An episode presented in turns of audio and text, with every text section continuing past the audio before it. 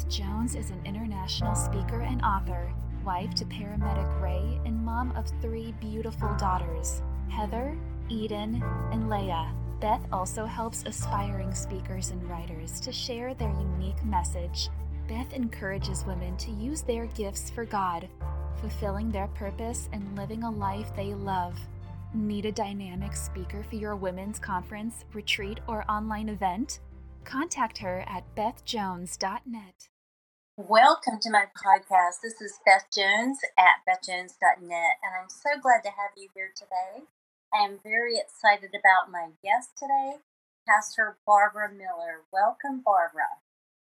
Yes, uh, it's wonderful to be here, Beth. Barbara, can you please share a little bit about yourself, where you live, and what you do? Well, I live in Cairns, Australia, and I know it's a long way away from where you are, but I'm a wife, a mother, and I've been a pastor for 26 years now. And my husband and I have an international ministry called the Centre for International Reconciliation and Peace. And for about seven years, we were heading up Australia and the Bethany Gate, which is part of Asia Pacific, for the Jerusalem House of Prayer for All Nations. I'm a former psychologist and a sociologist and teacher, as well as a best selling author of 12 books. I was so excited to have you on my show. You're not only my first Australian guest, but you also have all these impressive things that you've done with Israel and Australia, just the house of prayer there, and the decrees that you have been making over nations. Can you please share with the listeners today what your website is or where they can connect with you online? Yes, uh, thank you, Beth. Uh, they can connect with me on my ministry website, which is www.reconciliationandpeace.org, and my book website, barbara-miller-books.com. Great. Now, I met you, Barbara, through my writing coach, Shelley Hitz, on her Kingdom Writers Conference that was recently, where I was one of the alumni panelist speakers. And Shelley encouraged us authors to do collaborations to sell more books. And you and I connected for me to interview you as a guest on this podcast. A lot of readers want to know why an author writes his or her book. So, what led or prompted you to write this one on prayer and decrees? And I read the book, and it is not for babies. It is not for the faint of heart. It is deep teaching. But what prompted you to begin writing this specific book? Okay, so basically, my husband and I and our ministry have been hosting what we call Psalm 24 7 conferences uh, through our nation for 10 years or so in capital cities mainly. But in 2007, we were doing a back to back with uh, Melbourne, capital of Victoria, and a country town in Victoria called Bendigo. And the Lord sent us there because it had the largest Buddhist stupa in the southern hemisphere. And at that conference, he said to me, Don't do spiritual warfare. I want you to write a decree. And so he gave me a decree and I declared it, and uh, it was met with great uh, excitement. And then we went on to Melbourne and did a conference there, different speakers, different themes, but back to back. And I just felt that I needed to release the decree again. Well, amazingly, the next day, the Premier of Victoria and the Deputy Premier both resigned together very unexpectedly. And I kept getting all these phone calls saying it was the decree that did it. And I won't go more into this story, there's more there, but basically, since then, I have been writing a lot of decrees and doing a lot of teaching on decrees.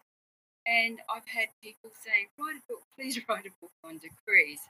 I hope to uh, follow this up with a book on doing decrees personally but because our ministry has been very focused on uh, changing nations, then basic, this one is a, focus on decrees for nations and for your local community.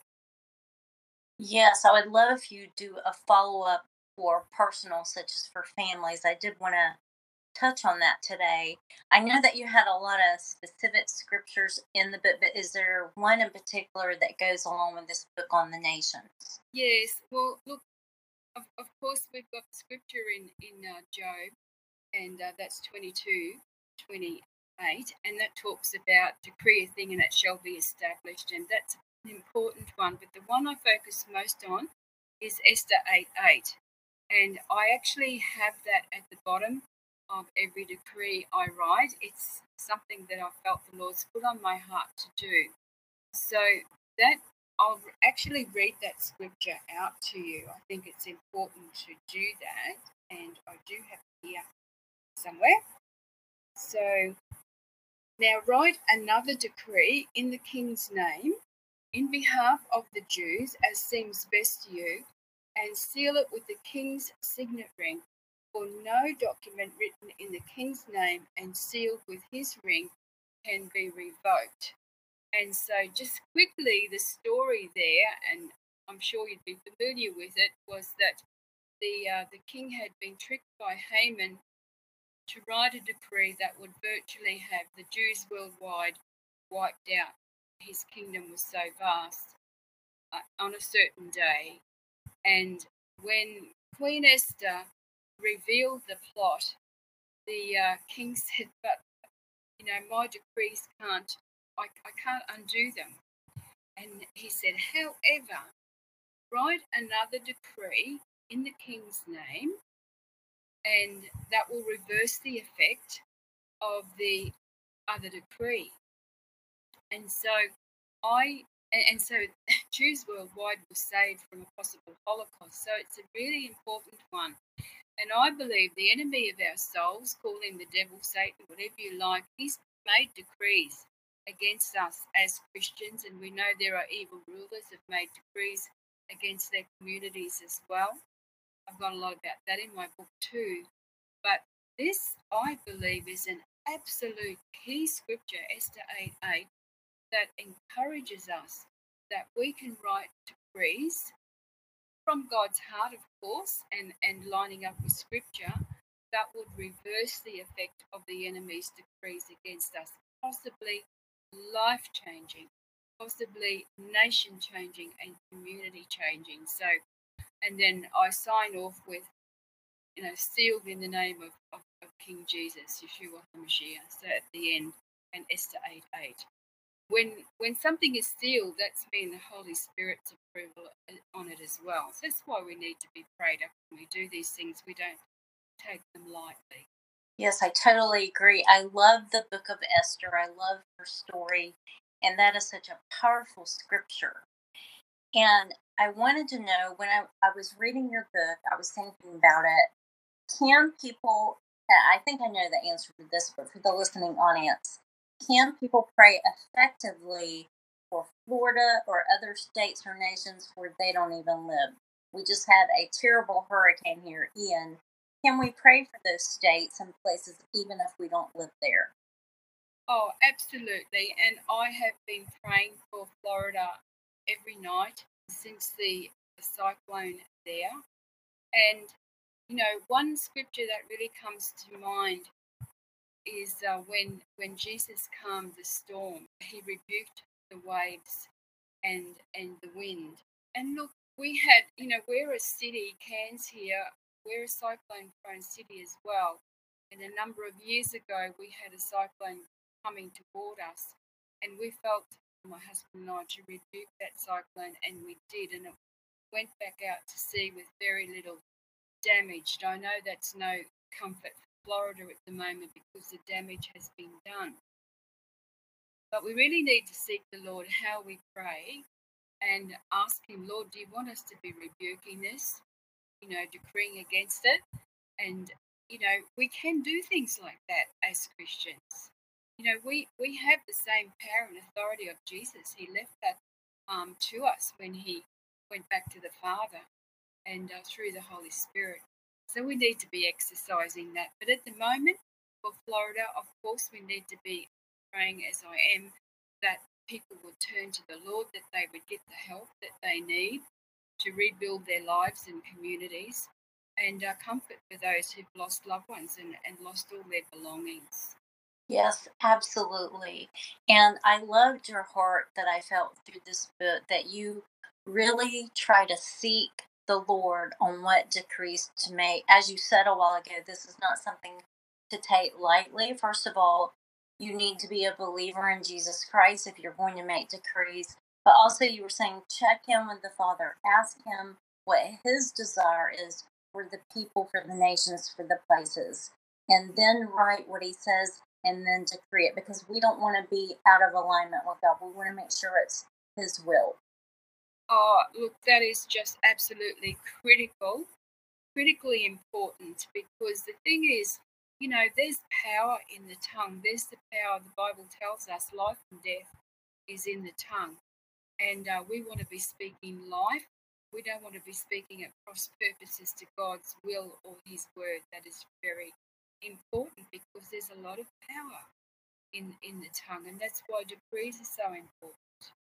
Yes, and I I'm always so amazed to hear Christian believers speaking curses or death out of their mouth. it just amazes me. People don't understand that verse about the power of life and death is in the tongue. Why is yes, because unfortunately we can get into witchcraft um, prayers as well, and that's certainly not the way we need to be going. Right. That is prevalent even in the church, and we need to be alert to that. So, yes. why is prayer so important in the lives of believers? Prayer is important because it's it's our major communication channel to God, as well as worship, of course, and reading scriptures, meditating on scripture. So prayer is major in terms of tuning in to God's God's heart and mind and uh, also he he answers prayer. Prayer is powerful. I, I love the quote by Walter Wink that history belongs to the intercessors. It truly does. Mm-hmm. And one of the reasons I've uh, written the book on decrees is just so that people can pick up this awesome tool because prayers of uh, petition to God are, are, very important. He loves those prayers. But prayers of um, decrees are different. It means instead of praying from the ground up, where we know Ephesians 2 6 tells us we are seated in heavenly places with God. Jesus, we can pray from heavenly places. We can pray with power and authority. And that's what we need to be doing. It can change situations, it can change nations, it can break down barriers, it can open doors. It's powerful.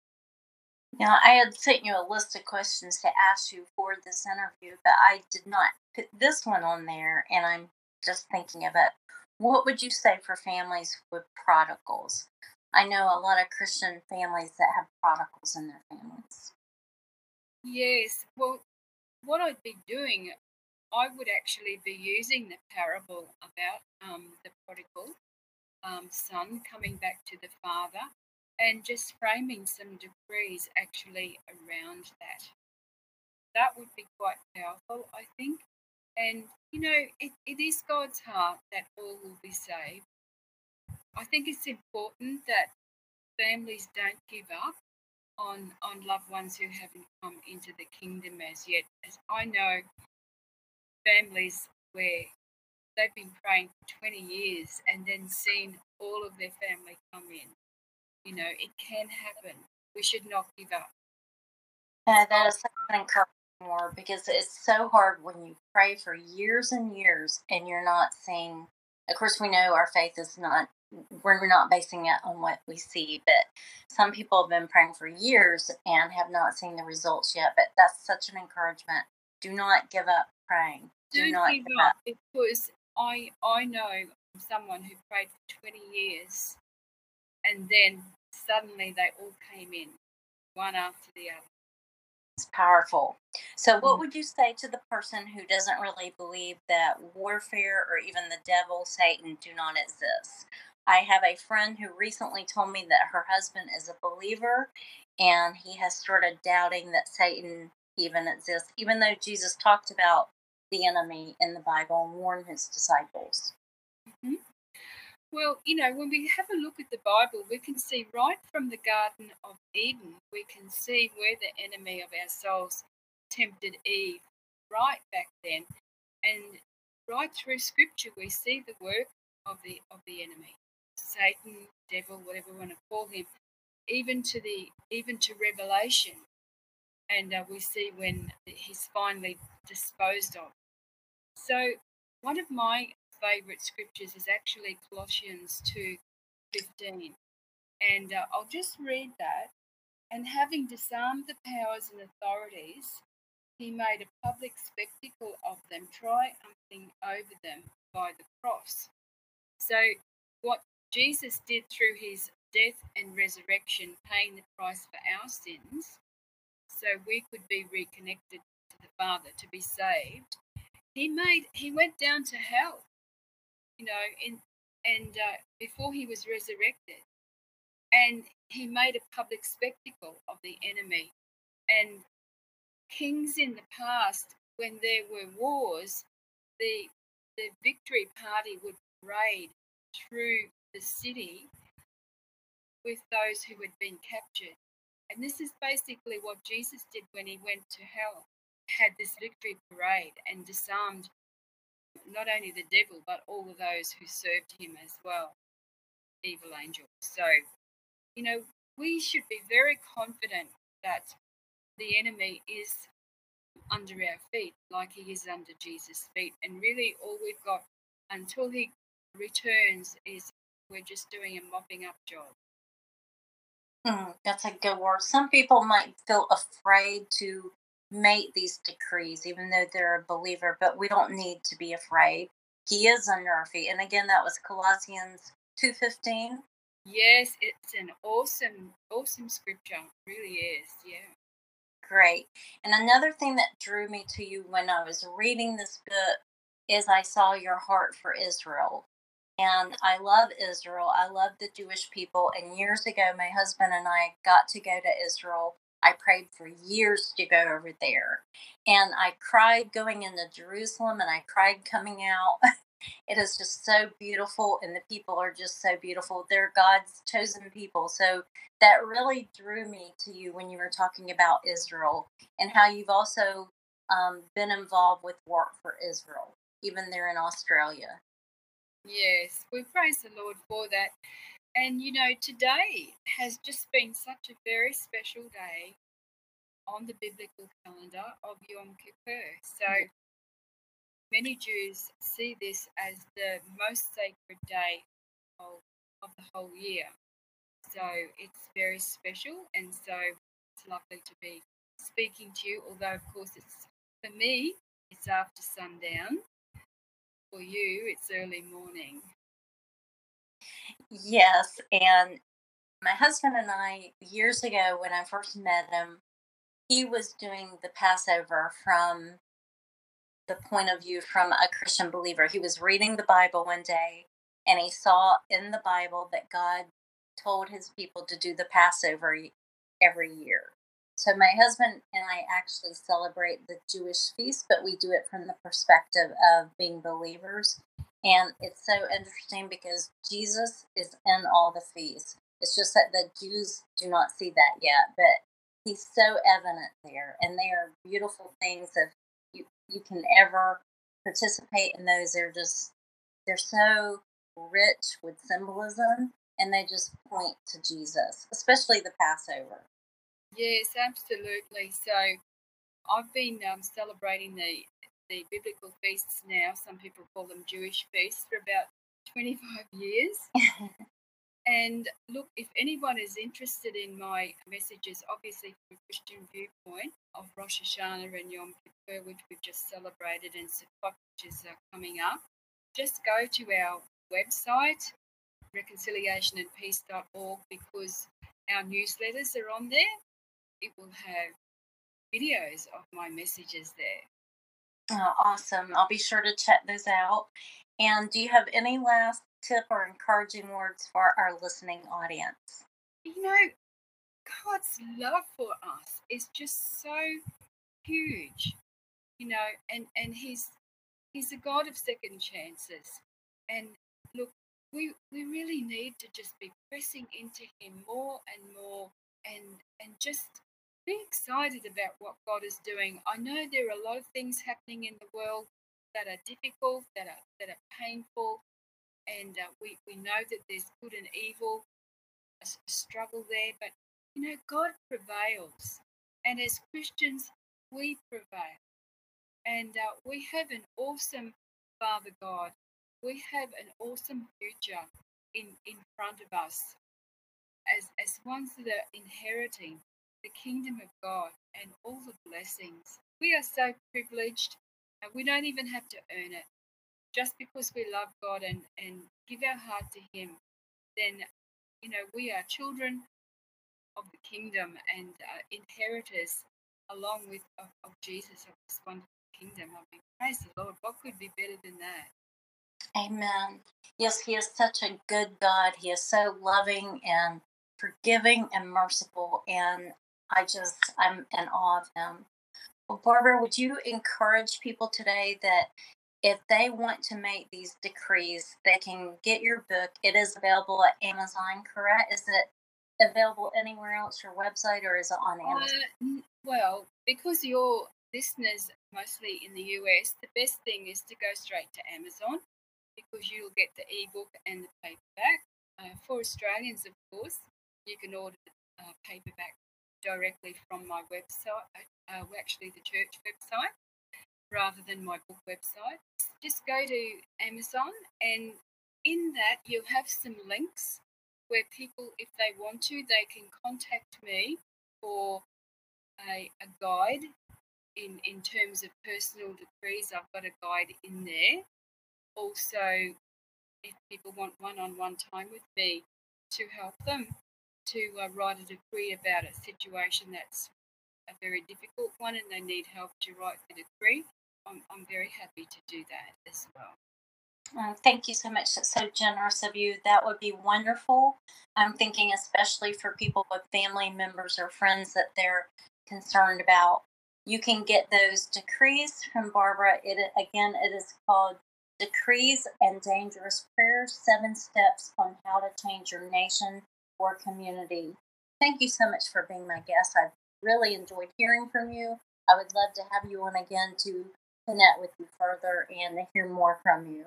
Oh, it's a pleasure, Beth, and it's so wonderful to connect with you and find out we have so much in common and to connect with your viewers. So, God bless you and thank you so much. Thank you, and y'all have a blessed and beautiful day. This is Beth Jones at bethjones.net, and you can also find my Amazon author page at amazon.com, author forward slash Beth and Jones. Be blessed, and I will talk to you later. Bye bye.